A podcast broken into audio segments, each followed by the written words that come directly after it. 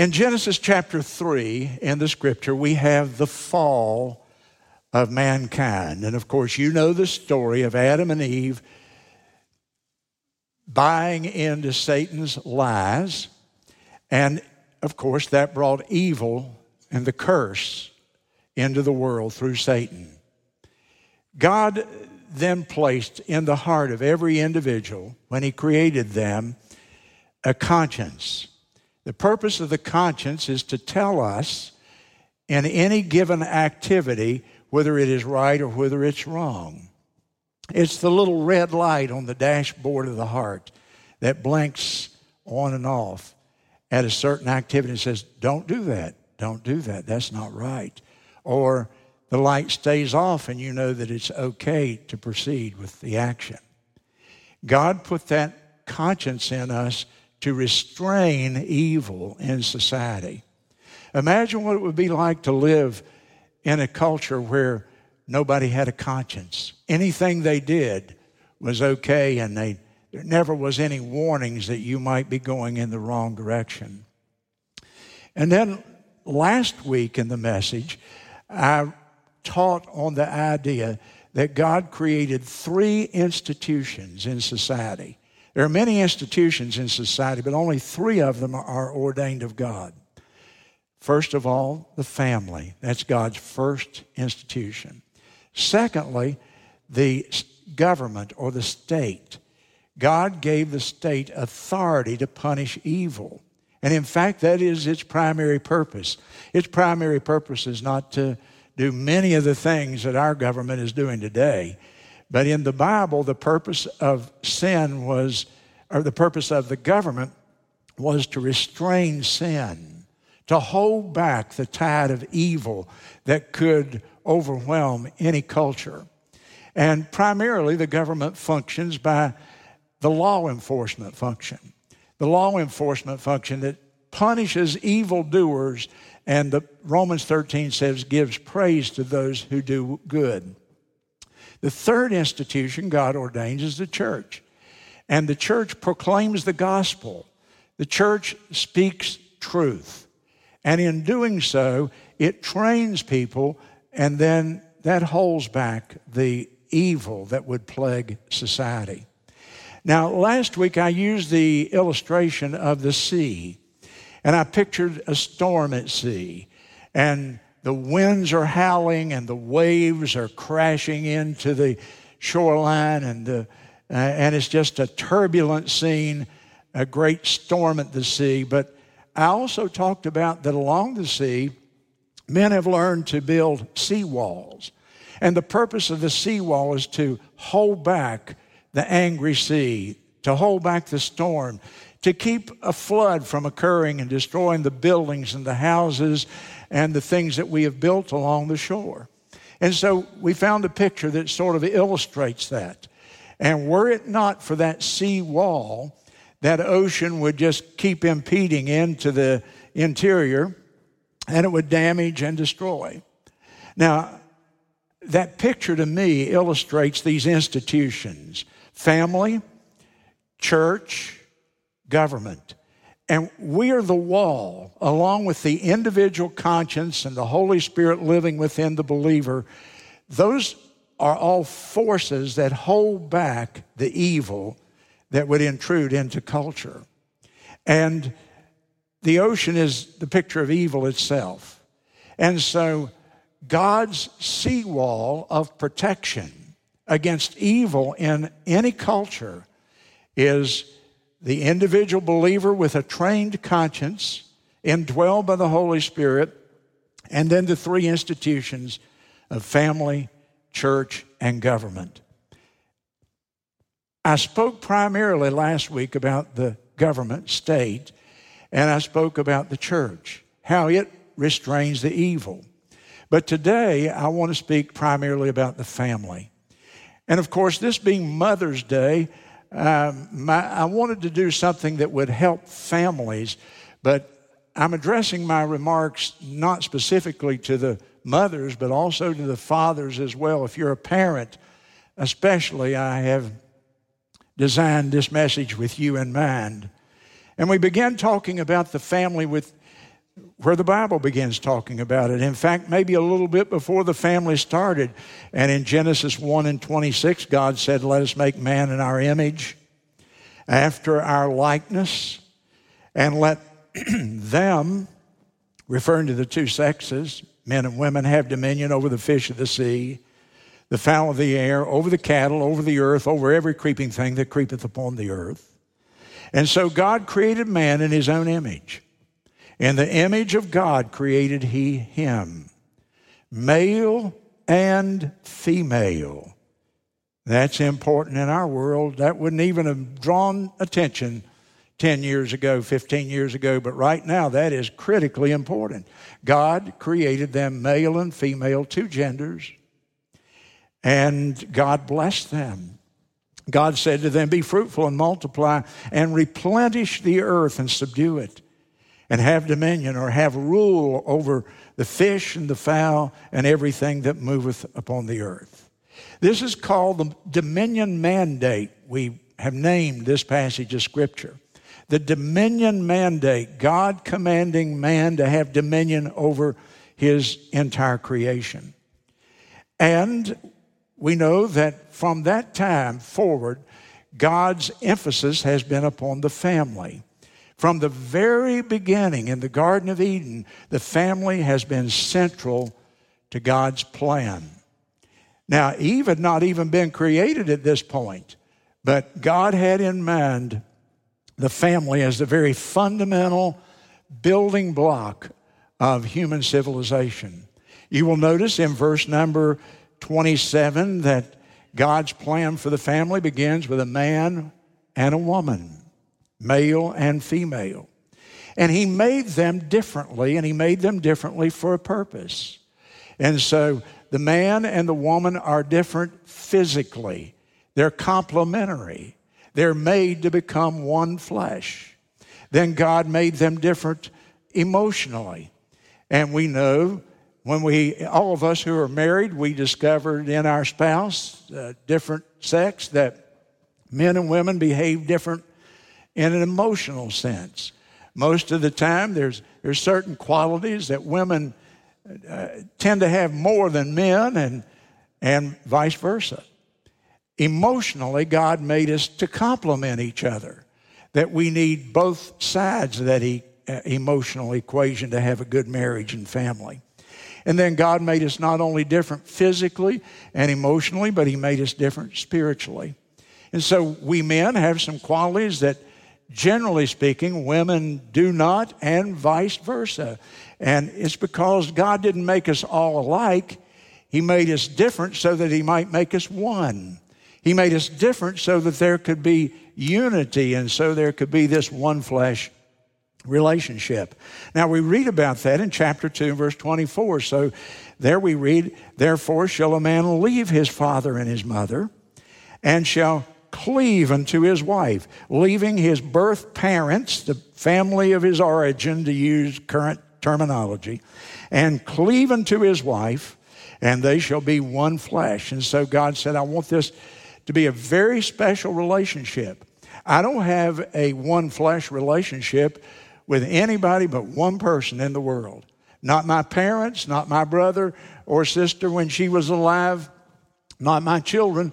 I have one person in the world with whom I can have a one flesh relationship, and that is my wife. And so God married them in verse 24 in the garden wedding. And uh, he said, marriage now is intended to be a special relationship, a one flesh relationship. That means that marriage is, first of all, monogamous. That's a big word, but we use it and it's a good word. It means that uh, I have one partner for life. It's God's plan that marriage be one man and one woman for life, a permanent, monogamous relationship. In Matthew chapter 19, the Lord is talking about this, the Lord Jesus Himself. And He says regarding a marriage, what, what God hath joined together, let not man put apart. Now, unless there are extreme circumstances, and the Bible gives us what those circumstances are. Divorce should not even be on the horizon for Christian people. Christian people honor those commands right here. My marriage is one man, one woman for life. We have problems, but if we'll follow the Bible very, very closely, we can work those problems out. Those problems can be resolved and we can live a happy life together. What was the purpose of marriage? What was the purpose of the family? Well, one, it was companionship. Go to chapter 2 and verse 18. The Lord God said, It's not good that a man should be alone, and I will make a helpmeet for him. And so, God's first stated purpose regarding marriage is companionship. It's not good that either of us be alone. And the second purpose God gave for marriage is reproduction. And we go back to verse 28 of chapter 1 be fruitful and multiply. Be fruitful and multiply. Now, I want you to note that that's a command from God. That's not a suggestion because we live in a world today where, because of birth control methods and technology and so on, People kind of have gotten this idea. You know, if, if we decide to, we're going to have some children. Well, the Bible says that children are the heritage of the Lord, and God commanded us be fruitful and multiply and replenish the earth. Marriage is a command of God. Now, reason with me. Please come, come to the room, come to the pulpit here for a moment in your thought process.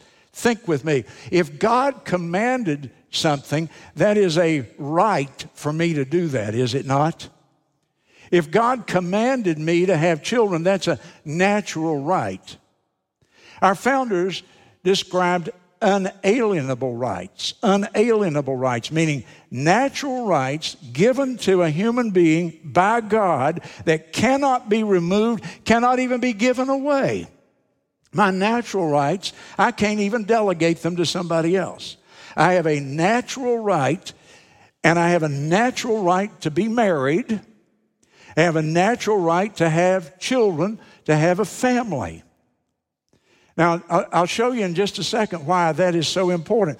You see, our founders, we often talk about the founders saying when they began our nation, they said, among the rights that, God, uh, that we have that are God given were uh, the right to life, to uh, liberty, and to the pursuit of happiness. But it also says there, among these things are the right to life, liberty, and happiness. Among implying there are other natural rights. Don't think we only have three natural rights uh, because the Declaration of Independence says that. The scripture says by inference that we have a whole lot of natural rights. And what are they? Well, among them, I have the right to marry. I have the right to have a family. In fact, I'm commanded to have one if God so creates our bodies that we can reproduce a child. And why is that important? Because we've got governments in the world today that violate that. My daughter and Miles over here to my left were missionaries in China for 12 years. And I went there three times and visited with them and spent two or three weeks at a time. So I, I, I became pretty well acquainted with Chinese culture.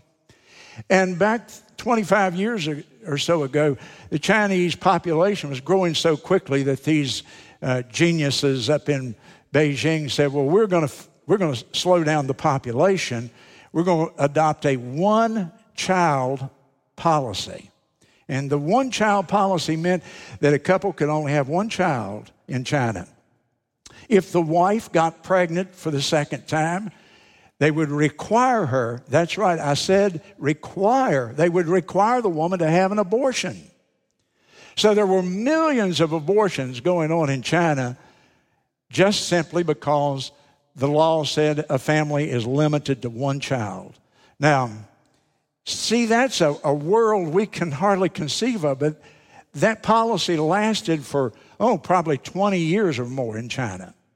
And then they had to do away with it. You know why they had to do away with it? Because that there became so many boys, because in the Asian culture, the male was so much more valued than the females that people were getting pregnant, finding out that they were carrying a little girl, and they would have the baby aborted and try again for a boy.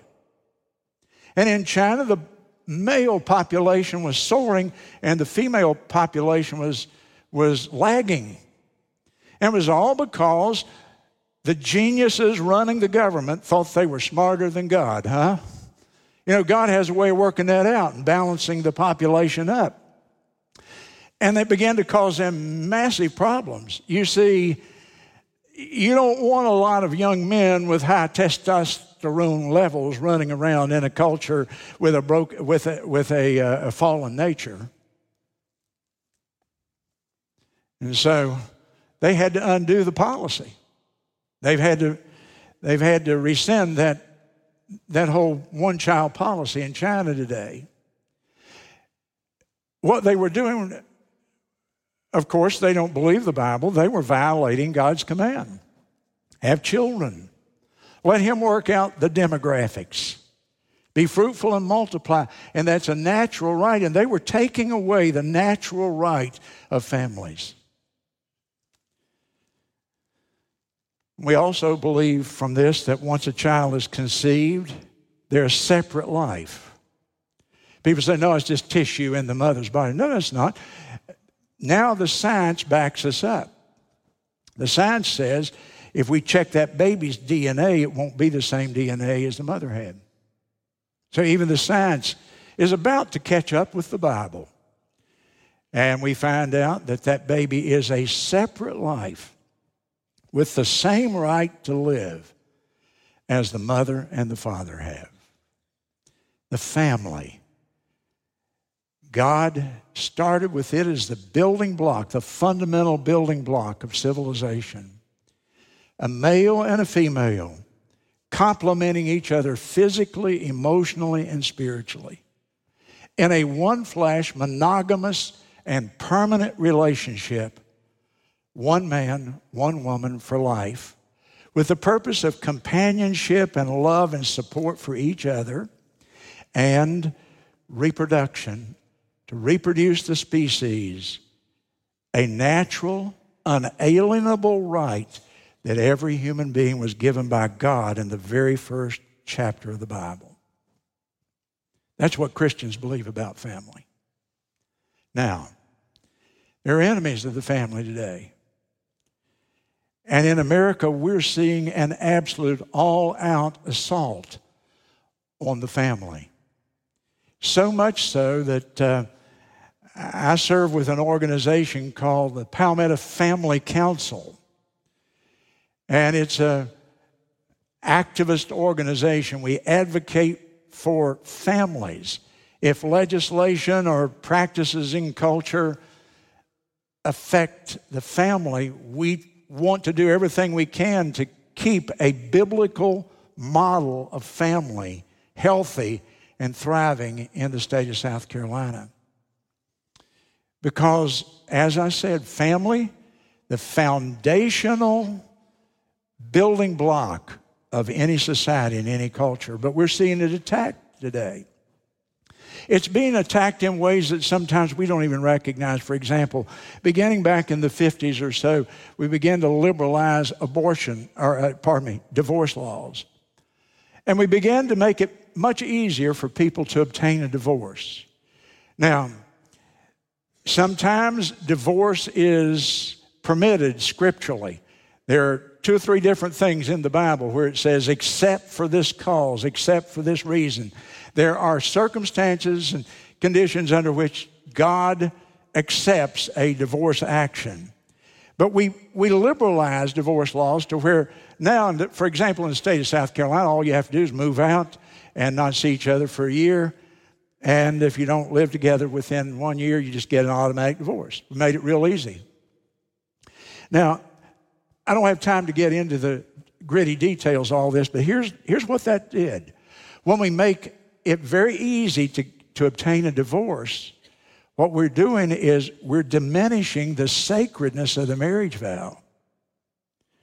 When we make divorce easy in a culture, we diminish the sacredness of it. In previous generations, and the Bible teaches, your marriage is a, a sacred, sacred relationship. It must not ever be broken or abrogated in any way. In fact, one of the reasons that God gave us for a divorce action is that there was adultery involved. Somebody broke the vows of marriage. And why did he do that? Because it's a sacred vow. It's the most sacred vow you'll ever make.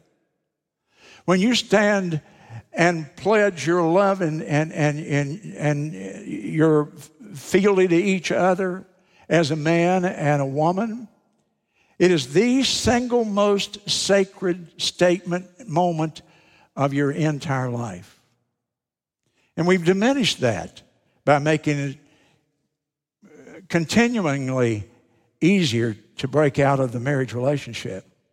then the second assault on the family began in the 60s. It was the sexual revolution, the Playboy philosophy. And with the Playboy philosophy, the idea that, that you can have sex before marriage and it's acceptable, or sex outside of your marriage relationship, even then, and that it's acceptable. That sexual revolution that was promulgated and publicized across the country and accepted even by the governmental agencies and especially by the educational institutions. That sexual revolution stripped sex of any moral connotation, whatever. That having sex was no longer a breaking of God's law because everybody accepted it. And when I was in the University of South Carolina as a student in the early and mid 1960s, I remember the cool thing in the dorm was to get a copy of the Playboy magazine and read. You, you would read the Playboy philosophy written by none other than Hugh Hefner himself. And he ridiculed and mocked and made fun of people who believed marriage was sacred, that sex was a sacred thing that ought to be delayed, sexual activity should not be engaged in outside of marriage. He just thought that was the funniest thing in the world. And he stripped it of all of its moral connotations, that having sex is almost recreation, almost recreational. That having sex was, was normal. God gave you those impulses, so go ahead and live out those impulses. There's nothing wrong with that. That's a bunch of old prudish Baptist preachers that uh, believe that stuff. And because of that, we made sex outside of marriage acceptable, even expected. We have parents that go to the pharmacy now and order the birth control pills for their, for their daughter. Well, that's a powerful message, is it not? Hey, by the way, that's pretty commonplace. I thought that'd get one amen. In our culture today, virginity is ridiculed. Fornication has become recreation. And that's an assault on our family. There's the feminist movement, a philosophy that came in the 60s and 70s. It says that men are the oppressors, and Gloria Steinem Bella Abzug and some of those early pioneers of feminism, they taught that men are not even necessary now. That with sperm banks, we don't need men. You don't need to get married. And they taught the virtues of women living alone and having children, but never having a man involved in the, in the family. And now today we face new threats coming from every side. The entire leftist agenda is anti family right now. And if you're trying to raise a God fearing family and children, boy, I'm going to tell you, I don't want to discourage you, but the deck is stacked against you. Everything in this culture is tearing away at that. I read to you in her own words from Patrisse Cullors, who is the founder of the Black Lives Matter. It was on her website until a few months ago, and then interestingly, it disappeared because it was getting so much criticism. But I'm quoting from her statement Our goal is to disrupt, I'm quoting, the Western prescribed nuclear family structure requirement by supporting each other as extended families and villages that collectively care for one another, especially our children. Now, that's just liberal word speak. And let me give you a brief interpretation of it. She says, Our goal is to disrupt the Western prescribed nuclear family, the nuclear family, the nucleus of the family, mom and dad, and then children. I want to tell her that's not Western prescribed, that's biblically prescribed, beginning right here in the book of Genesis, chapter 1 and chapter 2. And then she says, We want to disrupt that nuclear family structure and support each other as extended families and villages. You know, it takes a village to raise a child. You, uh, you remember all that stuff. And uh, she goes on and on. It's, it's a recipe for pure socialism that we dissolve the family and that the culture, the society, the community raises the kids. Anna Wintour is the editor of Vogue magazine. A few years ago, she was having a baby. And she said, having a baby is pure, quote, environmental vandalism. she worried about the strain of another baby on the planet. Y'all don't have a sense of humor. I think that's hilarious. I think that is uh, insanity. That woman's bumping her head on a wall somewhere by now. She worries about the strain of one more baby on the planet. and get this, she wants to raise her baby with an awareness of ecological equality. what does that mean? You just shake your head. Welcome to the country that used to be called America, now called the land of insanity. well, I'll try my humor somewhere else. This week, Representative, pardon me, this week, Representative Cori Bush of Missouri, serving on the House Oversight Committee, referred to mothers as birthing people. And she's being praised by the left in the media for her, quote, inclusive, non specific gender language, end quote. I can't even interpret this. You know, don't try, try to make sense out of something that's nonsensical. First rule of good preaching, huh? In 1984, George Orwell wrote his novel by the same name. Listen, he pointed out that when definitions are ever changing, words become meaningless. When the definitions are always changing, then the meanings, are, the words become meaningless.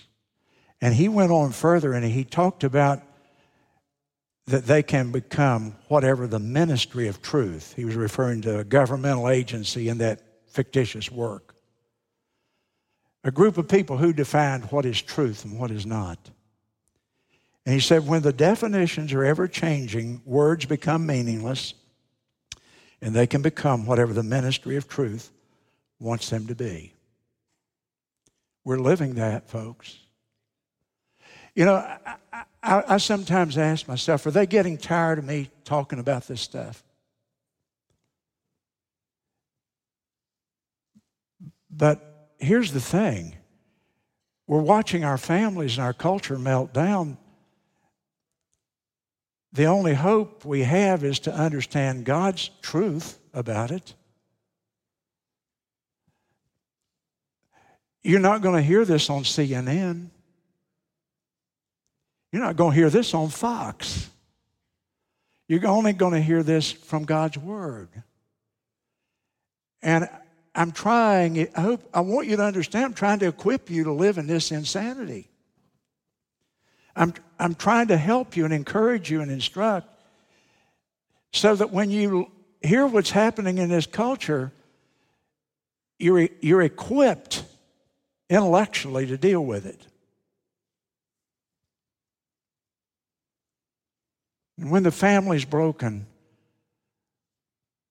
God's most important restraint against sin is torn down. And so today we've got millions and millions and millions of children roaming our streets and they're never taught anything about the Bible. They're not taught even basic right and wrong, morality. And so tragic. Broken homes, broken people, broken hearts.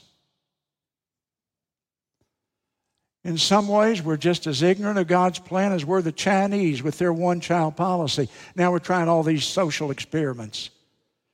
And most of them are unscriptural anti family and anti American and anti God. You take all the statistics violent crime, kids coming out of broken homes, way higher rates. Drug use, kids out of broken homes, much higher. Poverty in adulthood, kids out of broken homes, less chance to prosper. Incarceration levels, dropouts. One obvious factor that ought to be clear to everybody in the whole country, I don't know why I didn't, that if you raise a child in a two parent home with biblical principles, you've given that chance a big push toward success down the road of life. And so, my conclusion is that families training children in righteous living are God's greatest weapons against evil in our culture.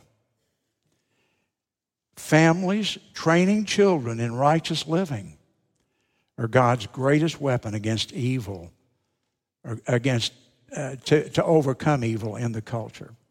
You know from repetition and from your memory, Proverbs chapter 22 and verse 6 where it says, If you train up a child in the way he will go, he will not depart from it. Now, there are exceptions to that. I know Proverbs is a book of principles, it's not a book of, it doesn't speak to every individual case, but the general principle is if we train a child in the way they should go, at some point they're going to come back to those principles, even if they go astray. And we know that children have a very sinful nature.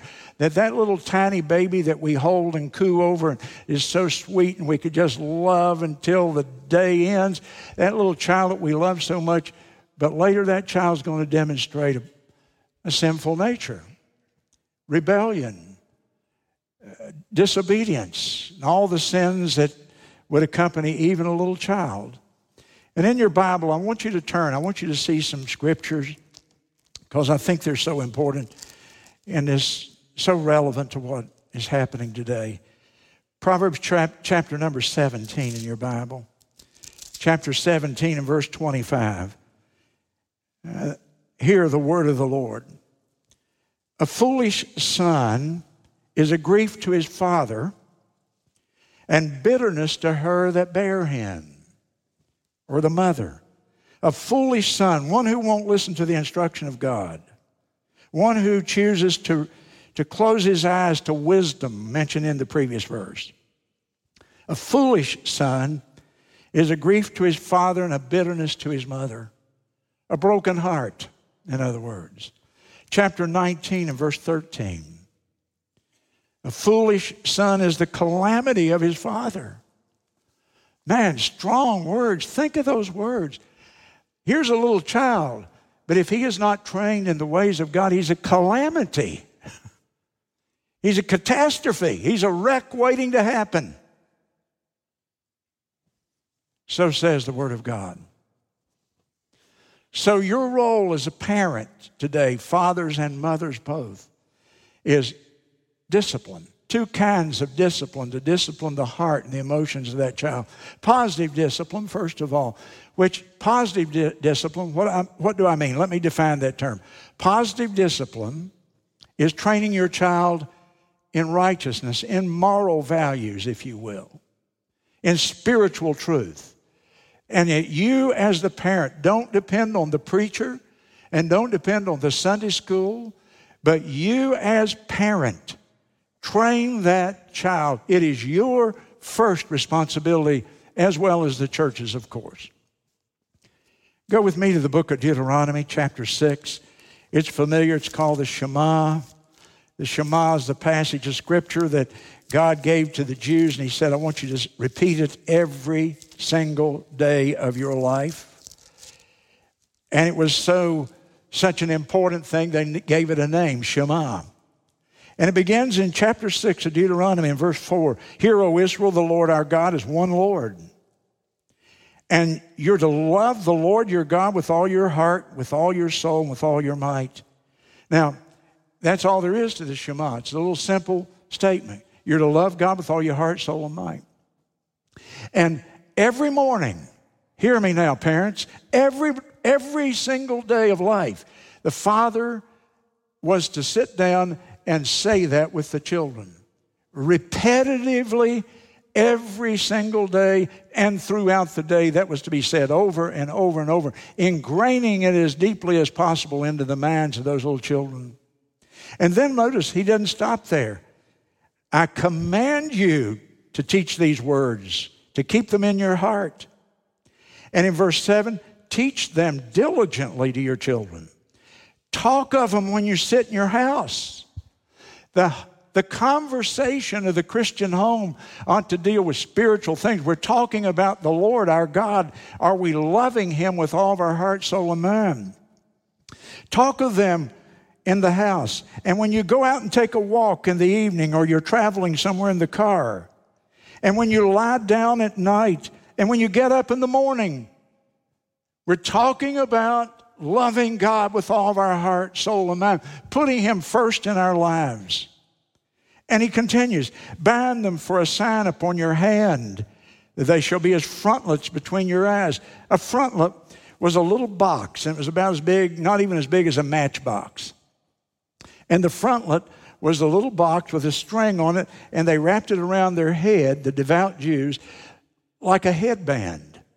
And in it, they took verse number five Thou shalt love the Lord your God with all your heart, soul, and mind. And they printed it out, they put it in the little box, and they wore it on their head. So it would be an all day long reminder to them of their, their duty to God. And then, if you go to Israel today or to New York, to New York or San Francisco, where there's a lot of Orthodox Jews, you'll see people that have a little box, that same little box is tied on their arm, or they'll wear it sometimes on their wrist. And it reminds them all day long that they're to love God with all their heart, their soul, and their mind. And then he says, write it upon the doorpost of your house. Keep it before you all the time. And if you go visit an Orthodox Jewish home, you'll probably see a little box tied around the doorpost on the front porch, and it has in it the Shema. Now, we don't practice the Shema, it's Old Testament. And, and in some ways, it's not what we, we uh, think ought to be the emphasis. So, what do, how do we do the same thing as the Shema? I have a little book in my hand here, and we have copies of it up there in the bookstore. It's called The Daily Light on the Daily Path. Last night, I laid it on a pillow and took a picture of it because I knew you couldn't see this book. It's about 70 some years old. My mom and dad bought this when I was a little tiny boy. And if you'll open it up, it has two readings every day in it. And they're not prayers, and they're not sermons, and they're not cute little stories. They're pure scripture. They take a group of scriptures about a certain topic and they string them together just like in phrases. Like, I've, I've opened mine here, and uh, humble yourself under the mighty hand of God that he may exalt you. Everyone, changes to another verse. Everyone that's proud in heart is an abomination to the Lord. And you just go on. You can read either the page in about three minutes. I'm going to say two minutes. And if you read that page in two minutes, if you read it in the morning and read it in the evening, you will ingrain into the minds of your children scriptures they'll never forget. You don't need to prepare a Bible study. They get enough Bible studies right here. You don't need a Bible study every day, but you need a reminder every day of what God said and God's truth. Now, you can buy a copy of that in our bookstore. We, we've got 16 or 18 copies. Do you know what? That's a treasure. Do you know what? If you offered me $2,000 for that today, I would not let you have it. That's been stained by the hands of my mother and my daddy. And we read through that every single year. It was laying on daddy's plate. And he would either read from it or he would hand it and say, Billy, you read it. Paul, you read it. Jimmy, you read it. Ann, you read it. Hallie, you read it. And somebody read that before we could eat breakfast, and somebody read it before we could eat dinner. And when I stand here and quote scripture, most of it I learned before I ever. I learned it right there. So I treasure that little book. Why don't you buy you one? They're a little bigger now. And read it every day of your life and every day of your marriage and every day of your family. And ingrain the principles of God's Word in your hearts. If you don't have children, still be, I mean, unless you have moved on to perfection, you need it too. And there's nothing draws the family together like unifying around God's truth. Now, if you don't want to buy one, there's a website. And just put in your browser after church, not right now. After church, put in your browser daily light on the daily path, and it'll come up on your phone, and I have it on my phone. And if I don't read it in the morning, even today, I read it in the, on my phone. And the Daily Light on the Daily Path website, it's free. That'll really go well with many of you. So the point being, the New Testament version of the Shema, I'm just giving you a plan for it. To get God's Word into your life and your heart and into the life and heart of your children every single day. But then discipline also has to be negative. And I want you to turn again the book of Proverbs. And in the book of Proverbs, I'm just going to read to you chapter 13. You won't hear this read much in churches today. Some people would call this child abuse. Let me tell you, the Bible never condones child abuse, not beating up a child. But it uses these old English words like rod and beat, and so people just freak out when you talk about it. But here's what the Bible says about negative discipline, the correction of children. 1324. He that spareth the rod hateth his son, but he that loveth him chasteneth him betimes. Chapter 19, verse 18 Chasten thy son while there's hope, and let not thy soul spare for his crying. 22 15. Foolishness is bound in the heart of a child. The rod of correction, don't, don't, that's not a baseball bat. That's a little switch, a little tender switch off the tree, which my mother used and I hated. Norma interpreted that as a fly. My daddy interpreted that as a belt. So the rod of correction can be many, you know, it's, it's just some instrument that you use. Don't use your hand. And if you use that, it'll drive foolishness from the heart of a child. And then chapter 23 and verse 15. My son, uh, 13, withhold not correction from the child. If you beat him, see, there people freak out on that. If you spank him with the rod, he'll not die. And thou shalt spank him with the rod, and he'll deliver, and you'll deliver his soul from hell. 29 and 15. I want you to see how often it talks about it.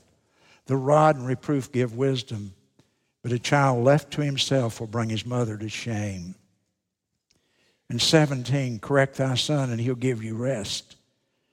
And lay and yea, he will give delight to your soul. It's not talking about child abuse, but it's talking about a little pain in the rear temporarily will associate in that child's mind that wrongdoing has consequences. And better a little temporary pain as a child than a lifetime of suffering because of evil doing, sowing and reaping. So you want your children to have a good life, teach them to listen to their conscience. You train their conscience so their conscience will be accurate. Train them in the ways of the Lord. Do it every single day. Be consistent. And when you do, you have put into our culture, into your street, into your family, into your circle of influence, the single greatest restrainer of evil that there is a family who's holding back the evil of culture because they're rearing their children in the fear of the Lord. Stand to your feet with me, if you will, and bow your heads, please.